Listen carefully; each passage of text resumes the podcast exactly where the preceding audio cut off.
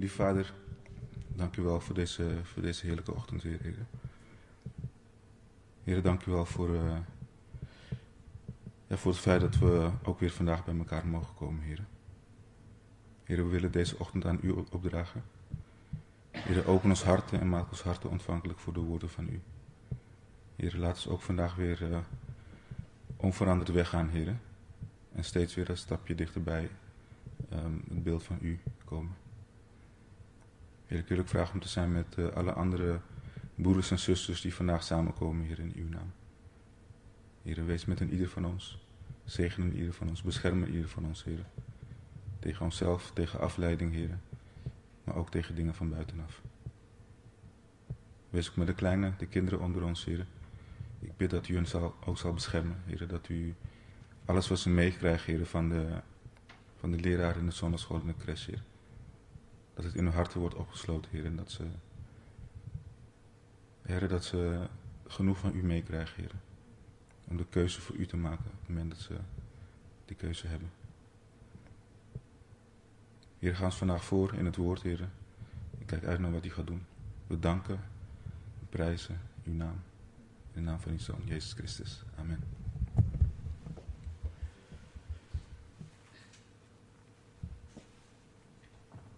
Ik zeg, we zitten nog steeds in Titus. Um, we gaan uh, nu het tweede gedeelte van hoofdstuk uh, 1 gaan we in. Um, oh, klein momentje, sorry.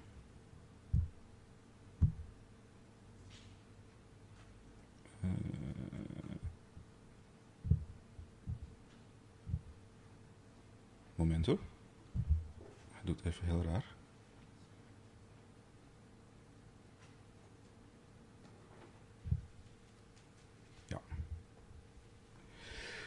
Um, we zien dus, we hebben vorige keer gezien dat Titus um, de opdracht had gekregen om um, mensen te selecteren. Om het ambt van oudste te vervullen. om dus uh, de mensen voor te gaan in hoe ze een volwaardig christelijk leven moesten leiden. de opdracht die deze man hadden gekregen, wat ik zeg, ze moesten voorbeeld, voorbeeldig, voorbeeldig leven leiden. Om het, uh, de kerk en de gemeente van Christus um, niet tot schande te brengen bij de mensen uh, op Cyprus. Um, nu vervolgens um, zal uh, Paulus Titus aansporen om die mensen mee te geven dat ze het zuivere woord van het evangelie moesten behouden en moesten vasthouden. en hij gaat dus ook de mensen introduceren over wie het heeft. de mensen waartegen Titus de Ehm, de gelovige christenen uh, moest gaan beschermen. De nadruk van deze mensen ligt um, uh, op, op dwaalleer, uh, mensen die onrust veroorzaken binnen de gemeente.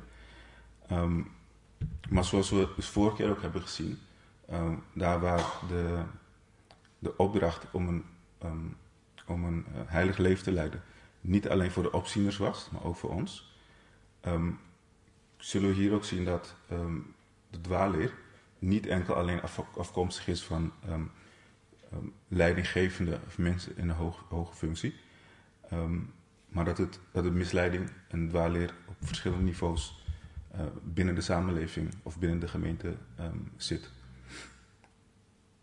Als we kijken naar, uh, naar nu, als ik even over mijn persoonlijke ervaring spreek, dan als iets is wat ik heb geleerd hier in Nederland, in het Westen, is dat dwaalleer niet enkel en alleen vanuit de kansel wordt verkondigd.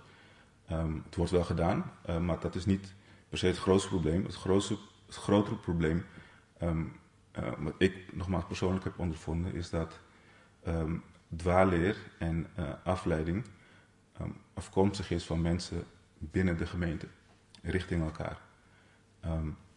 je ziet dat mensen die een, een, een vertekend beeld of verkeerde beeld hebben van wat het evangelie inhoudt, dat deze mensen bijvoorbeeld elkaar gaan opzoeken, en groepjes creëren en vervolgens um, elkaar um, blijven stimuleren en voeden in die verkeerde opvatting van het woord. Zodat wanneer het woord gekondigd, verkondigd wordt zoals het hoort te zijn, dat mensen zich dan gaan afzetten tegen, tegen de gezonde leer uh, van het evangelie. En vervolgens gaan deze mensen dan zelf op zoek naar leraren die datgene wat zij willen horen verkondigen. En dat is ook waar uh, Paulus onder andere voor waarschuwt in de tweede brief van Timotheus, in hoofdstuk 4, uh, vers 3, waar hij zegt uh, dat er in de laatste tijden en dat er mensen komen die de gezonde leer niet zullen verdragen, maar dat ze zullen zoeken naar wat u gehoor steelt en voor zichzelf leraars zullen verzamelen overeenkomstig hun eigen begeerte. Zodat het geloof van de waarheid afkeren en zich keren tegen deze, of tot deze verzinselen. Dus voor Titus en ook voor ons um, is het zo dat we niet per se strijden tegen uh, valse leraren, maar dat we vooral strijden tegen uh, valse leerstellingen, valse leer, uh, dwaalleer, zoals Paulus het hier noemt. En als we dus door deze tekst gaan, um, wanneer we dus um, versen tegenkomen waarover gesproken wordt over deze mensen die dit soort dingen doen, is het wel goed om in gedachten te houden dat we die dingen niet alleen betrekken op andere mensen, maar dat we ook naar onszelf kijken als we deze versen leren. Want het is heel makkelijk als we iets horen of lezen om dat toe te passen op anderen. Maar het is iets moeilijker om dezelfde woorden te gebruiken en om daarmee te reflecteren op ons eigen leven. Dus laten we dat, als we dit soort versen uh, gaan lezen straks, uh, wel in gedachten houden. Um, vers 10. Ik pak het op vanaf vers 10. Titus 1. Titus hoofdstuk 1. Ik neem eerst een slok.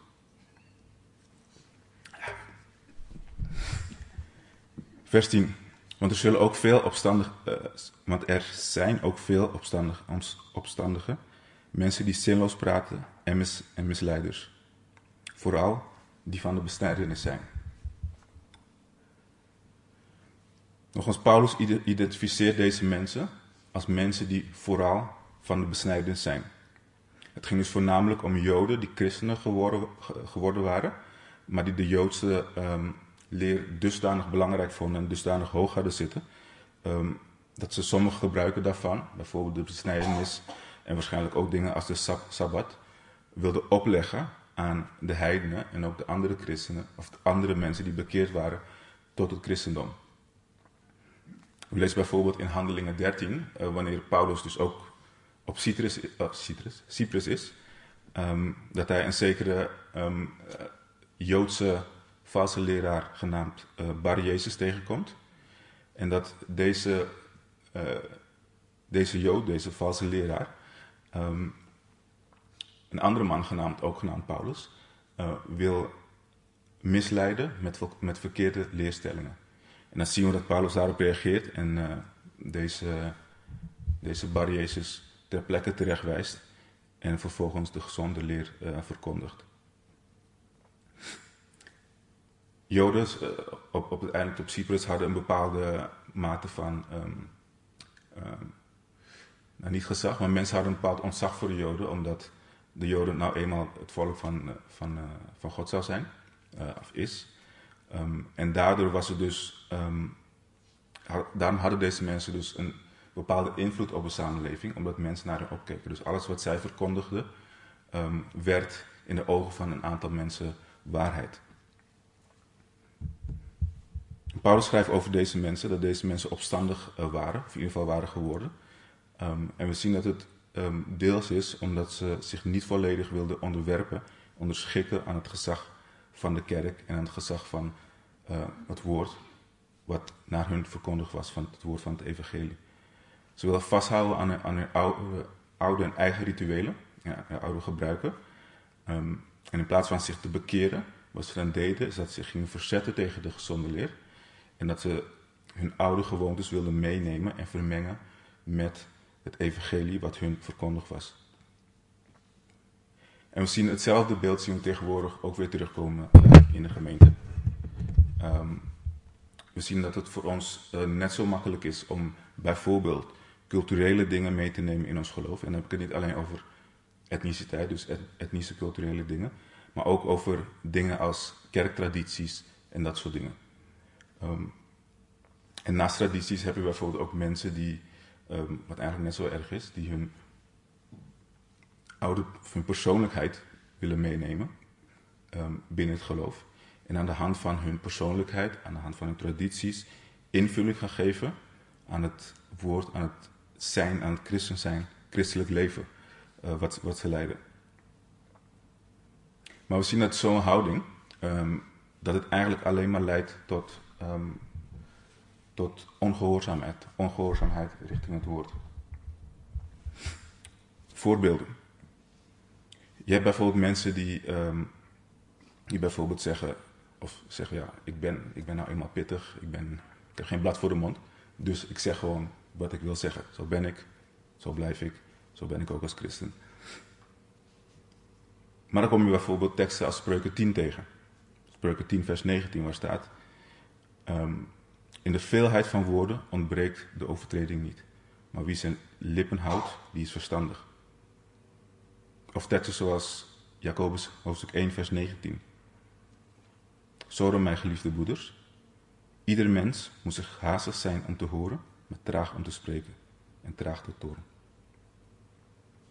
En dan heb je mensen die bijvoorbeeld zeggen: Oké, ehm, ik ben eenmaal, ik ben lui. Ik ben eenmaal lui. Zo ben ik. Dat is mijn houding. Ik heb zelf ook last van. Dat is mijn houding. dus dat neem ik ook mee in mijn christendom. Maar dan lezen we bijvoorbeeld, ehm, eh, ook in Jacobus hoofdstuk 1, vers 22. Er staat: Wees een dader van het woord en niet alleen hoorder. Anders bedriegt u uzelf. Dus we moeten wat met deze teksten. Nog een voorbeeld om het compleet te maken. Um, we kunnen culturele dingen meenemen. Ik zou bijvoorbeeld kunnen zeggen vanuit mijn culturele achtergrond, of zoals ik dingen die ik heb meegekregen. Um, voor Surinamers, voor Antillianen is het niet gebruikelijk om je vuile was, was buiten te hangen. Je wordt dan geleerd, nee, mensen hoeven je zaken niet te weten. Hou het lekker voor jezelf. Als ik deze houding mee zou nemen, en ik zou bijvoorbeeld Jacobus weer um, hoofdstuk 5 lezen, vers 16 waar staat: beleid elkaar overtredingen en bid voor elkaar, opdat u gezond wordt. Die twee dingen rijmen niet met elkaar. De maatschappij hier is bijvoorbeeld dat we, um, dat we niet over ons heen laten lopen. Het woord daarentegen leert dat we nederig moeten zijn. Dus wanneer we in Christus zijn, is onze identiteit niet bij onze bevolkingsgroep of niet, uh, zijn we niet afhankelijk van onze, um, van onze um, maniertjes of dat soort dingen. We zijn geen Nederlanders, we zijn geen Fransen, we zijn geen Koreanen, we zijn niks. We zijn niet eenmaal lui, we zijn niet eenmaal pittig, we zijn niet eenmaal whatever. Dat zijn we allemaal niet. Het is niks van wie we waren, wat afbreuk doet, het is belangrijk, wat afbreuk doet um, aan het lichaam van Christus, horen we mee te nemen in ons christelijke leven. We lezen bijvoorbeeld in 2 Korinthe 5, vers 17. Schrijft Paulus dit. Daarom, als iemand in Christus is, is hij een nieuwe schepping. Oude is voorbij en zie, alles is nieuw geworden. Dus als, een, als, cultuur, als cultuur of uh, als een persoonlijkheid um, nog steeds de overhand hebben uh, in, ons, uh, in ons leven, in ons christelijke leven, dan leidt dat altijd tot on ongehoorzaamheid. Omdat we dan die dingen boven um, het woord van God gaan plaatsen. En behalve dat mensen uh, ongehoorzaam zijn, um, deze mensen waar we het over hebben, um, noemt, Paulus deze mensen ook mensen die zinloze sprekers waren. Mensen die zinloos, zinloze gebrabbel uitsloegen. Prietpraat is hoe het uh, woord vertaald wordt ook. En de Bijbel leert ons op meerdere plekken dat we, um, dat we niet in moeten gaan op mensen die dit soort taal uitspreken. Mensen die zinloze gesprekken um, um, voeren. Bijvoorbeeld in 1 Timotheus 1 vers 4 lezen we dat. 1 Timotheus 4 vers, vers 7. 2 Timotheus 2 vers 16. En Titus gaan we over twee weken ook over hebben. Titus 3 vers 9. Onder andere lezen we dat we ons moeten afkeren van dit soort zinloze gepraat. Maar zijn mensen die um, dit, dit vers of deze versen over zinloos praten uh, uit context trekken. Dus het is wel goed om goed te kijken wat, wat hiermee bedoeld wordt. Het zijn mensen die gelijk in paniek raken op het moment dat mensen over dingen praten die niks te maken hebben met bijvoorbeeld de Bijbel. Als je over vakantie praat, of dat je over leuke schoenen praat, of sport of eten, of gaat discussiëren of ik met of zonder baard beter ben. Het het zijn allemaal dingen die. allemaal dingen die nutteloos zijn. Ze zijn nutteloos, maar dat is niet waar het hier om draait. Wat het woord uh, ons leert, waar het woord ons voor waarschuwt, zijn dingen die afleiden van het werk wat we met z'n allen hier aan het doen zijn. Het zijn dingen die afbreuk doen aan de groei en het welzijn van het lichaam van Christus en van de gemeente van Christus. En de Joden deden dit onder andere door, uh, door middel van dus die zinloze discussies uh, op, te, op, uh, hoe noem dat? Um, op te brengen. Nee? Zinloze discussies te voeren aan de hand van um, de oude wetten die ze, die ze zelf hadden meegekregen. En we zien ook nu weer dat het uh, tegenwoordig eigenlijk niet heel anders is. Je ziet dat er heel veel zinloze discussies ontstaan over de kerk of discussies over Gods woord. En de reden is net zoals toen ook met de Joden, ook nu weer, dat het niet goed kennen of in ieder geval niet goed begrijpen van Gods woord daarin centraal staat. Veel Joden in die tijd hadden gebrek aan kennis, um, omdat hun kennis gebaseerd was op de dingen die uh, onder andere de schriftgeleerden uh, aan hen verkondigen. Ze hadden zelf uh, de kennis niet, maar ze, ze vaarden op wat ze hoorden en begrepen van het schriftgeleerden in die tijd. En tegenwoordig zien we dat dezelfde twistgesprekken en zinloze discussies ook ontstaan, um, doordat mensen andere dingen, andere dingen naar Gods woord um, als basis van hun theologie uh, gaan gebruiken. Bijvoorbeeld, je ziet dat mensen boeken gaan lezen over de Bijbel in plaats van de Bijbel zelf. Of je ziet dat mensen boek, uh, dingen als boeken van de kerkvaders en goede boeken van, uh, weet ik veel, andere goeroes of wat dan ook. Voor de jongere mensen, podcasts en dat soort dingen. Um, boeken over de grondtekst van het woord. Allerlei dingen erbij worden gehaald. Um, en die dingen dan als basis van hun geloof, uh, of, van hun geloof zetten. Of dingen wat je bijvoorbeeld bij andere religies ziet. Waar ze um, de teksten van of van de organisatie of van de profeten um, gelijkstellen met het woord van God. In theorie. In de praktijk zie je dat hun eigen teksten vaak nog boven het woord van God staan. Voorbeelden daarvan zijn bijvoorbeeld um, dingen als de wachttoren. Of de profetieën van, uh, van, van, van, van Ellen White, uh, onder andere. Maar als ons geloof gebaseerd is op, op wat we uit deze dingen halen, dan, dan krijg je dus die ongegronde en um, nutteloze uh, discussies en speculaties uh, over het woord. Omdat we dan niet meer praten over de Bijbel, maar we praten over de opvattingen wat andere mensen over de Bijbel hebben geschreven. En dan gaan we dus filosoferen, filosoferen over, um, over woorden in de Bijbel, over, um, ja, zegt de Bijbel dit nou echt, wat, wat, wat betekent dit, wat betekent um, hoe moeten we als christen leven? Moeten we dit nou wel doen of moeten we dit nou niet doen? Je krijgt allerlei filosofieën over, over de Bijbel en over uh, het leven. We moeten, op het moment dat iemand bijvoorbeeld um, zijn zinnen begint met, weet ik veel, Zebedeus de 14e uit 1463 heeft gezegd dat, of voorganger die of die heeft dat gezegd, of ik denk dit, of ik vind zus we moeten even goed opletten. We moeten even goed opletten um, of de theologie van deze mensen wel gebaseerd is op het woord, of dat het gebaseerd is op wat anders. Maar, laat me er gelijk bij zeggen, um, we moeten niet gelijk loslaan. Er zijn mensen die, um, die gelijk de andere kant opslaan en dan op het moment dat iemand zegt van ja, ik denk dat ze helemaal doorslaan, dat bedoel ik niet. Um,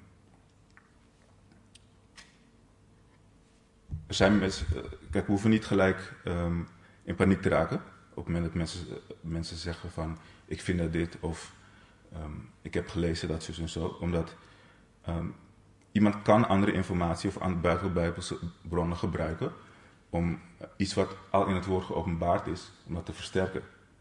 Het punt is ehm, dat de kern van wat iemand zegt, ehm, van, van de boodschap van iemand, dat het gegrond is in wat Gods woord zegt.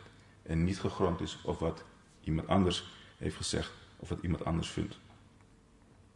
Dus het punt is dat we onderscheid moeten kunnen maken uh, tussen of de dingen die we horen wel of niet uh, gegrond zijn in het woord. En dan krijg je gelijk stukje waar onze verantwoordelijkheid ligt. Want ik zei net al, we moeten niet alleen naar anderen kijken, maar we moeten ook naar onszelf kijken. Voor onszelf om verkeerde leer uh, te herkennen. En om zelf niet uh, degene te zijn die verkeerde leer um, verkondigen. Moeten we wel in de eerste, eerste instantie weten wat de correcte leer is. En zoals ik net al zei, er is niks, of ieder geval niet veel, niet veel mis met Bijbelse bronnen aanhalen. Er is niks mis met um, de, grondtekst door, grondtekst doorzoeken om te, om te kijken wat bepaalde dingen uh, betekenen. Um, maar het moet ten alle tijde dienen als aanvulling op wat we al weten over de Bijbel. En de nadruk ligt dus hier echt op wat we al weten. Dat betekent dus dat, we Gods woord um, al moeten kennen. En nog belangrijker, nog belangrijker, dat we moeten begrijpen, goed moeten begrijpen, uh, wat, God, wat Gods woord zegt, voordat we allerlei andere dingen erbij gaan halen. De vorige keer hebben we ook gezien dat, dat Paulus uh, aangeeft dat um, het woord, het vaste voedsel, is voor hen die onderscheid kunnen maken tussen wat goed en wat slecht is. En veel te vaak zie je dus de omgekeerde wereld. Je ziet dat mensen, voordat ze de Bijbel gaan lezen, voordat ze de Bijbel begrijpen, dat ze, voordat ze überhaupt de genade van God goed begrijpen, dat ze eerst andere dingen nogmaals erbij gaan halen. Omdat ze denken dat ze uit die bronnen een, een, ja, ik weet niet, een soort diepere betekenis kunnen halen over wat de Bijbel uh, zou zeggen. Maar nogmaals, wat er gebeurt, is dat op basis van deze dingen gaan mensen dus hun theologie vormen.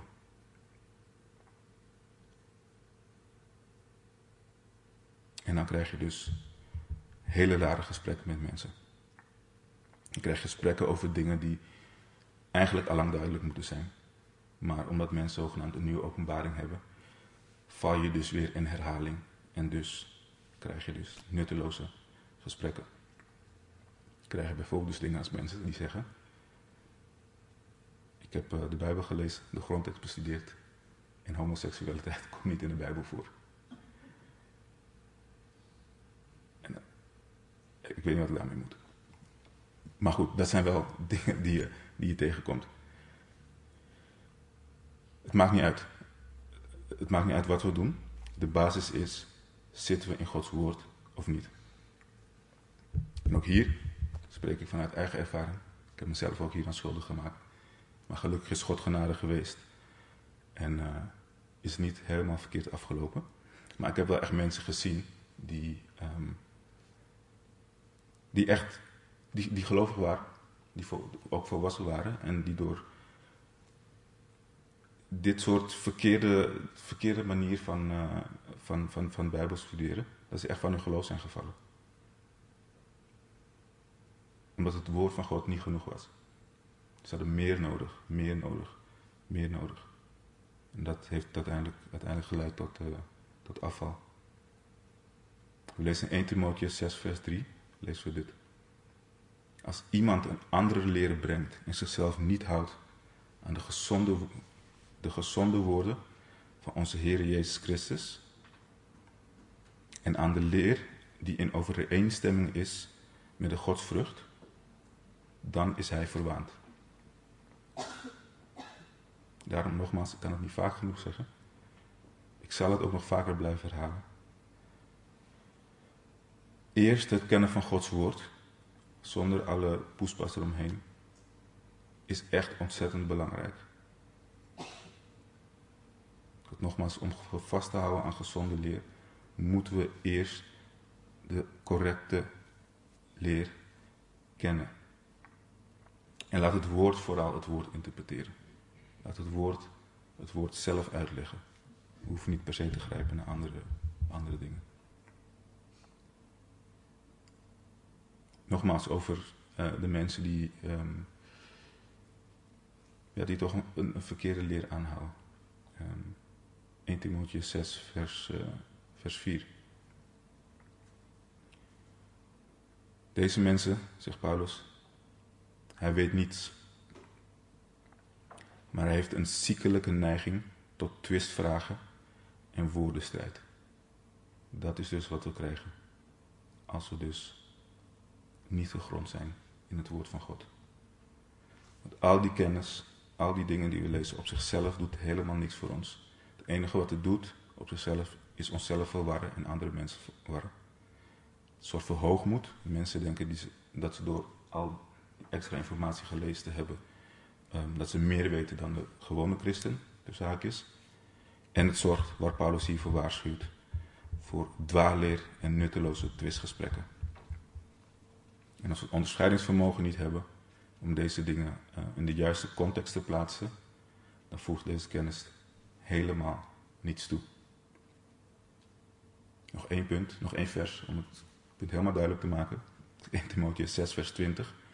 Als Paulus schrijft aan, aan uh, Timotheus, zegt hij: O Timotheus, bewaar het toevertrouwde pad en wend u af van onheilige, inhoudloze praat en tegenstellingen van de ten onrecht zogenoemde kennis. Sommigen die deze kennis uh, verkondigen, zijn van het geloof afgeweken. Dus laten we daar echt, echt voorzichtig mee zijn. Richting anderen, maar ook richting onszelf. Vers 11, Titus. Men moet in de mond snoeren. Ze brengen hele huisgezinnen in verwarring door te leren wat onbehoorlijk is, om schandelijke winst. Een van hen, hun eigen profeet, heeft gezegd: Cretensen zijn altijd leugenaars, um, kwade beesten en luie buiken. Dit gebruik is waar. Wij zijn daarom streng terecht, om zij gezond zullen zijn in het geloof.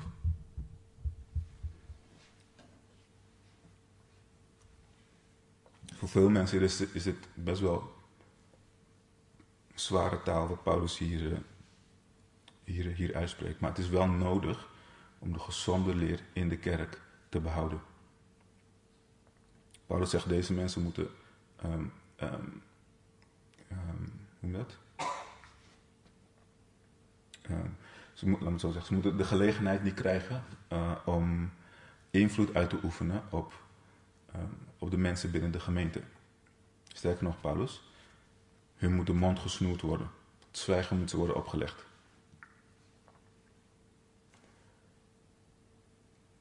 Als we het even terugbrengen naar deze tijd, um, voor ons geldt namelijk nog steeds hetzelfde.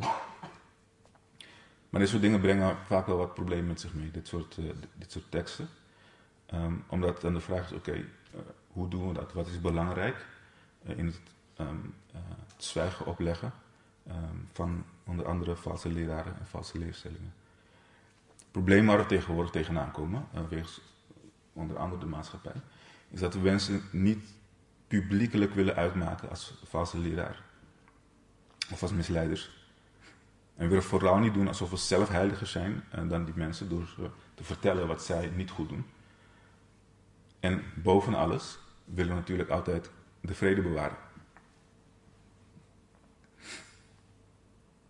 Ik geloof dat sommige mensen, sommige christenen in ieder geval, um, sommige christenen het idee hebben dat zij specifiek zijn uitverkoren om valse leraren te ontmaskeren.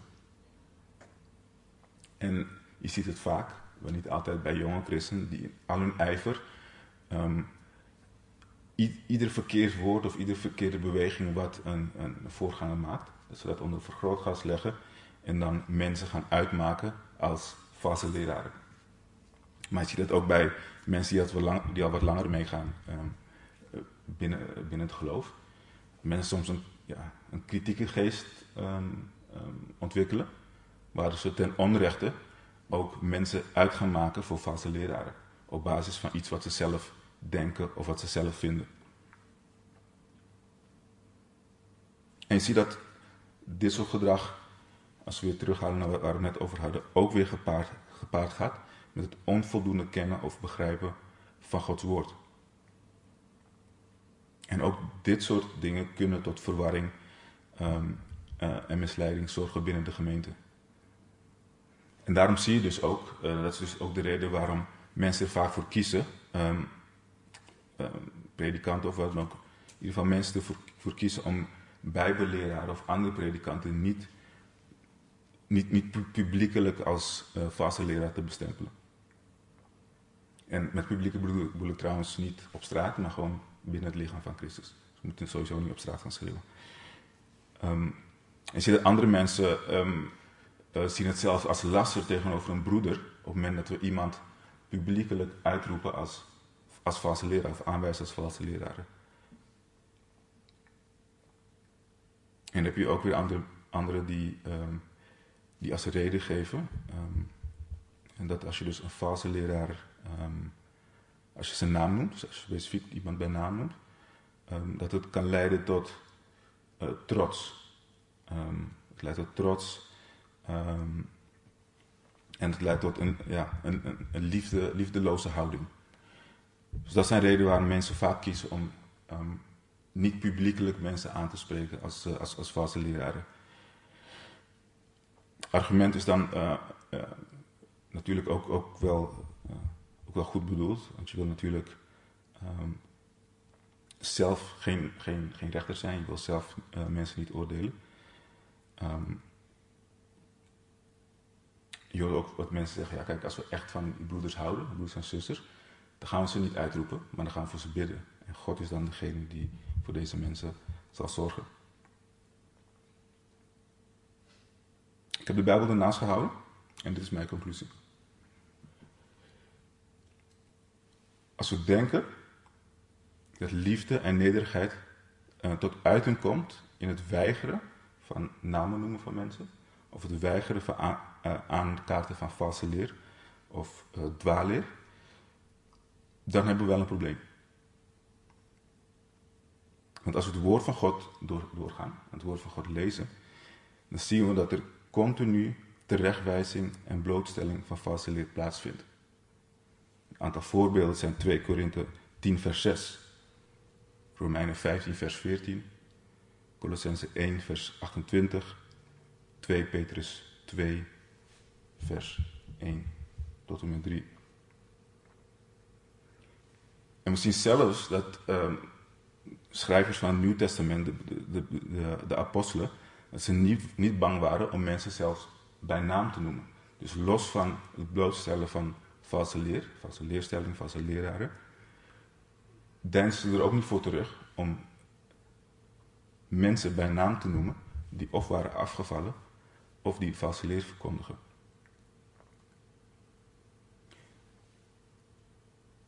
Laat een paar versen nemen, want anders geloven jullie me misschien niet. Denken jullie dat ik ook?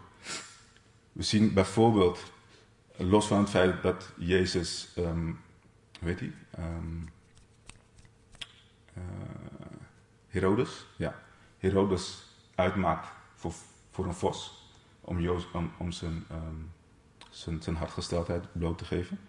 staat in uh, Lucas 13, voor degenen dat willen opzoeken, 13 vers 32. Um, zien we dat ook de apostelen, wat ik ook zeg, niet terugdeinsden om een naam van mensen te noemen. Laten we 1 Timotheus 1 vers 19 er even bij halen, hierom het, voor de volledigheid.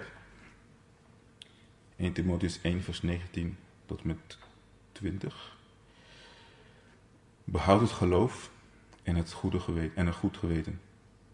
Sommigen hebben dit verworpen en hebben het in, in het geloof en hebben in het geloof schipbreuk geleden. Tot hen behoren Hymenaeus en Alexander, die ik aan de Satan overgeleverd heb. Omdat zij zouden leren niet meer te lasteren. Dus hier zien we dat Paulus specifiek mensen uh, benoemt binnen de gemeente die van het geloof zijn gevallen. En ook Johannes doet het. Een derde brief, Johannes 3, of 3 Johannes 1, vers 9. Ik heb aan de gemeente geschreven, maar Deo, dat is ook iemand, die steeds onder hen de eerste wil zijn, erkent ons niet. Daarom zal ik, als ik kom, de werken die hij doet in herinnering brengen. Hij belastert ons met kwaadaardige praatjes. Dus we zien nogmaals dat de apostelen niet terugdeinsten om namen te noemen. Maar los van, van persoonlijke zien we dus ook ehm, onder andere dat Paulus ook in 1 Timotheus um, over de, de opzieners, de leiders van de gemeente spreekt. Waar hij zegt, wijs hen die zondigen in tegenwoordigheid van alle terecht. Opdat ze ook de andere, sorry, opdat ook de andere vrees zullen hebben. Dus hier zien we dat Paulus aan Timotheus doorgeeft om de leiders van de kerk publiekelijk terecht te wijzen, zodat het ehm, andere mensen uh, laat zien um, wat het betekent om een gezond en um, heilig leven te leiden.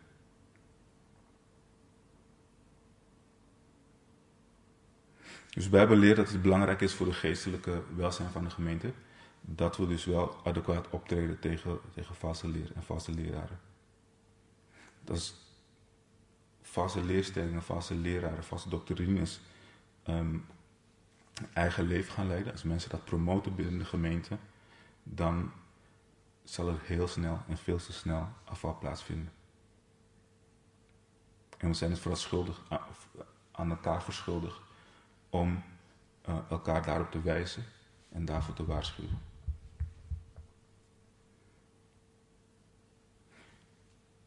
We zien dat het opmerkelijk is, als je, als je de Bijbel leest, dat er um, in bijna ieder Nieuw-Testamentisch boek een verwijzing is naar valse leer of valse leraar. Dus dit geeft echt wel aan hoe belangrijk dit is. Hoe belangrijk het is om mensen op de hoogte te houden van de gevaren die er kunnen zijn binnen het lichaam van Christus.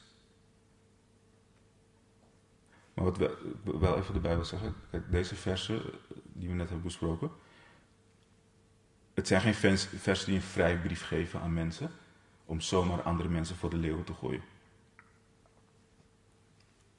Want je ziet dat mensen dit soort teksten altijd gebruiken om hun eigen agressiviteit goed te keuren. Maar dat is niet, dat, dat is niet wat de Bijbel ons leert. We moeten, moeten teksten in de Bijbel moeten we nooit isoleren en nooit aan de hand van één tekst actie ondernemen. Want als we het in het volledige woord van God interpreteren, dan weten we bijvoorbeeld um, uh, uit Matthäus 18 dat wanneer een broeder naar ons toe komt, dat we eerst privé met zo iemand in gesprek moeten gaan. Vervolgens nog iemand erbij halen en pas als het echt niet anders kan, dat we dat naar de gemeente brengen. Dus ook al waren Jezus of Paulus of Johannes in sommige gevallen best wel fel tegen mensen, we weten dat de Bijbel in Galaten 6 uh, onder andere leert dat we broeders in zachtmoedigheid terecht moeten wijzen. Dus identificeren van, van dwaalleer en dwaalleren mag nooit zijn om onszelf te verhogen of om te laten zien hoe goed wij wel niet zijn. Paulus geeft ons de reden, um, hier in Timotheus, um, wat het doel moet zijn van de terechtwijzing wanneer dat nodig is. Hij zegt in vers 13, in Timotheus 1 vers 13.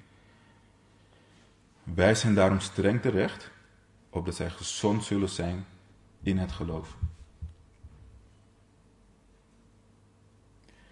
We doen niks goed, we, doen er niet goed aan om onszelf te verschuilen achter valse nederigheid en daardoor confrontatie uit de weg willen gaan om anderen terecht te wijzen. Het feit dat we moeten doen, dat we um, elkaar op dingen moeten aanspreken, dat is een feit. Dat lezen we uit de Bijbel. Maar hoe we dat doen, dat verschilt per situatie en dat gebeurt ten alle tijden onder leiding van de Heilige Geest.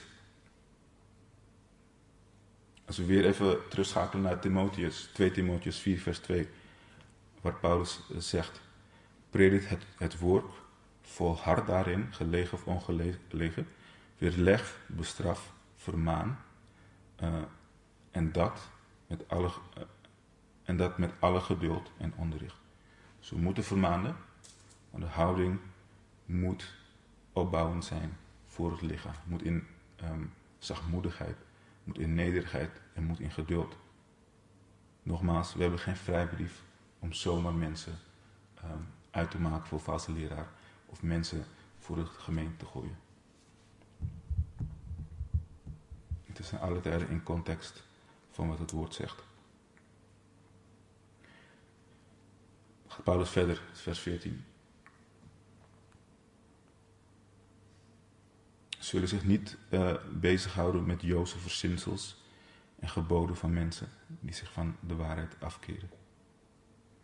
Alle dingen zijn wel rein voor hen die rein zijn, maar voor hen die uh, bezoedeld en on, ongelovig zijn is niet rein. Maar hun verstand en ook hun geweten zijn bezoedeld. Ze beleiden dat ze God kennen, maar zij verlogen, maar ze verloochenen hem met hun werken. Aangezien zij, um, sorry, aangezien zij verfoeilijk zijn en ongehoorzaam en tot elk goed werk ongeschikt.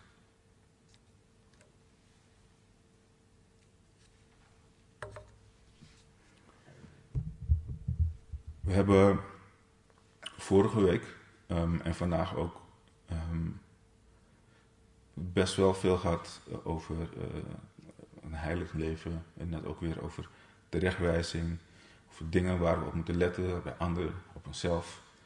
Um, en dingen die we misschien wel of juist niet moeten doen. maar uit deze laatste versen uit, uh, van het hoofdstuk leert Paulus en kunnen we leren dat, het niet onze eigen, dat we niet onze eigen weg moeten gaan met deze dingen die we, uh, die we lezen. Dat we het niet geïsoleerd moeten zien. Um,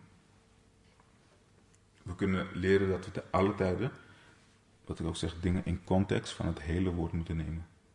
Want net zoals we, net, net zoals dus hier over de Joden wordt gesproken, um, zijn er ook mensen met alle goede bedoelingen, uh, om dingen zo, zo, goed mogelijk voor God te doen, dat ze zelf allerlei werken en dingen opleggen. En niet alleen hunzelf, maar ook andere mensen. De reden was toen en ook nu, is omdat men um, probeert daardoor te voldoen um, aan, het, aan de wensen die God voor ons zal hebben.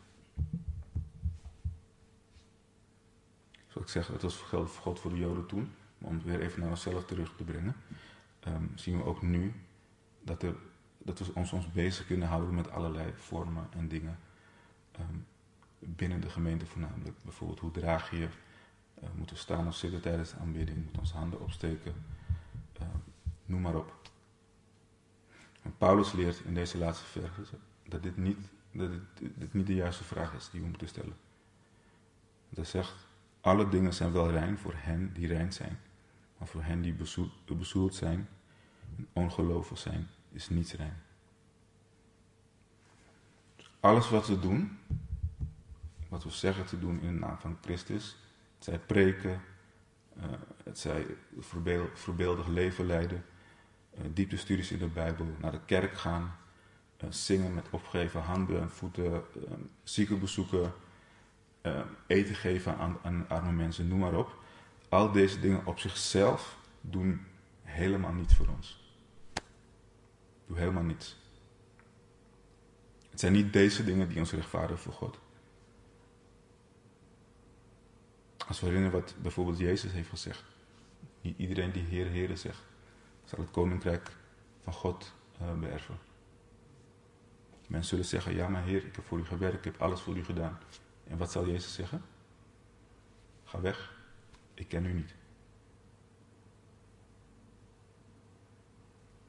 De reden dat Jezus deze dingen zal zeggen, um, um, verklaart Paulus eigenlijk hier in deze laatste verse. Wat Paulus hier duidelijk maakt, is dat, dat we enkel en alleen door het verlossende woord, sorry, verlossende werk van God, van Jezus Christus, Gods Zoon, uit genade gerechtvaardigd zijn voor Hem. Dus mensen die dingen doen uh, zonder, zonder in Christus te zijn, zonder schoongewassen zijn door Christus, die doen, die doen de dingen eigenlijk te vergeefs.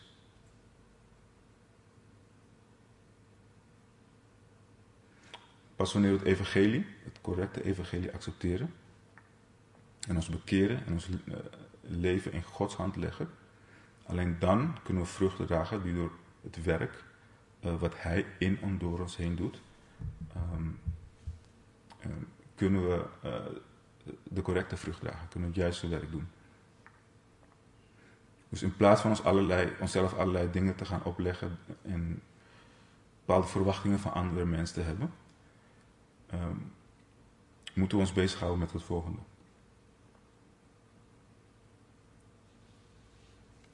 De vraag die we moeten stellen, in de eerste plaats aan onszelf, is, uh, is dit. Geloof ik echt, maar echt in het verlossende werk van Christus? Geloof ik daarbovenop dat, het, dat wat hij gedaan heeft voldoende is om ons te rechtvaardigen voor God? Dat niet denkt, zou ik zeggen, ga in gebed met een broeder of zusters. Of als je thuis bent, ga in gebed dat de Heer in je hart komt en dat hij je deze overtuiging mag geven. Als je wel gelooft in het verlossende werk van Christus, dan geloof ik dat we, dat we bezig moeten zijn met de correcte dingen.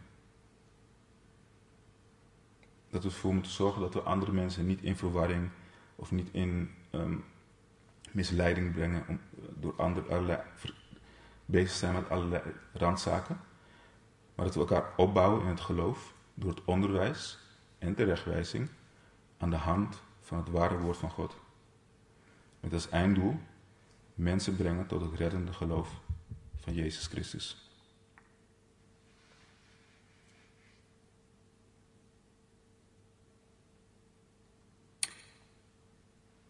Daarmee sluiten we vandaag af.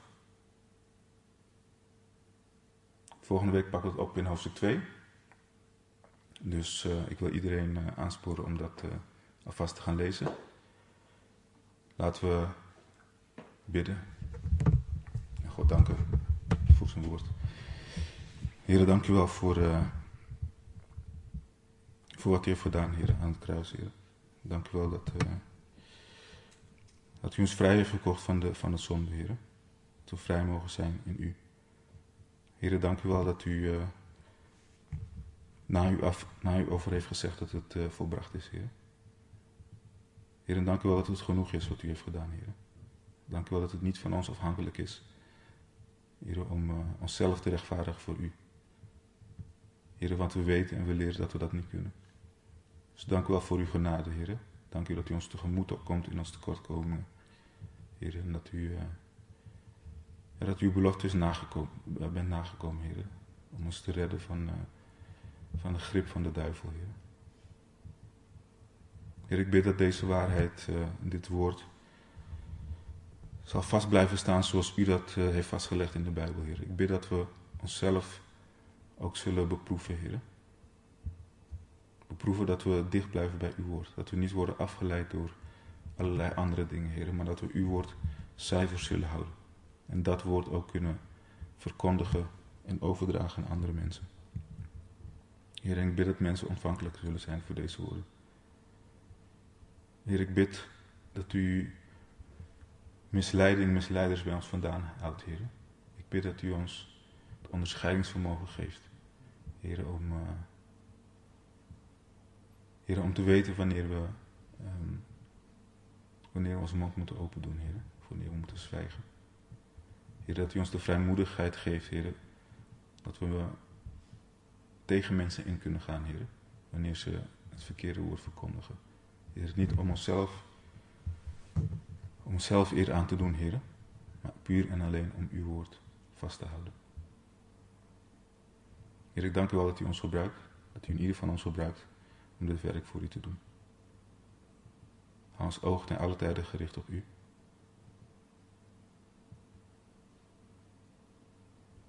Ga alsjeblieft ook voor ons uit, Heer, de komende dagen. Heer, breng mensen op ons pad die we over u mogen vertellen. Heer, en laat dit niet alleen woorden zijn die we horen, maar dat we dit ook echt tot uiting zullen brengen. Heer, we danken u, we loven en prijzen uw naam. We danken u voor uw offer nogmaals, Heer. In Jezus' naam. Amen.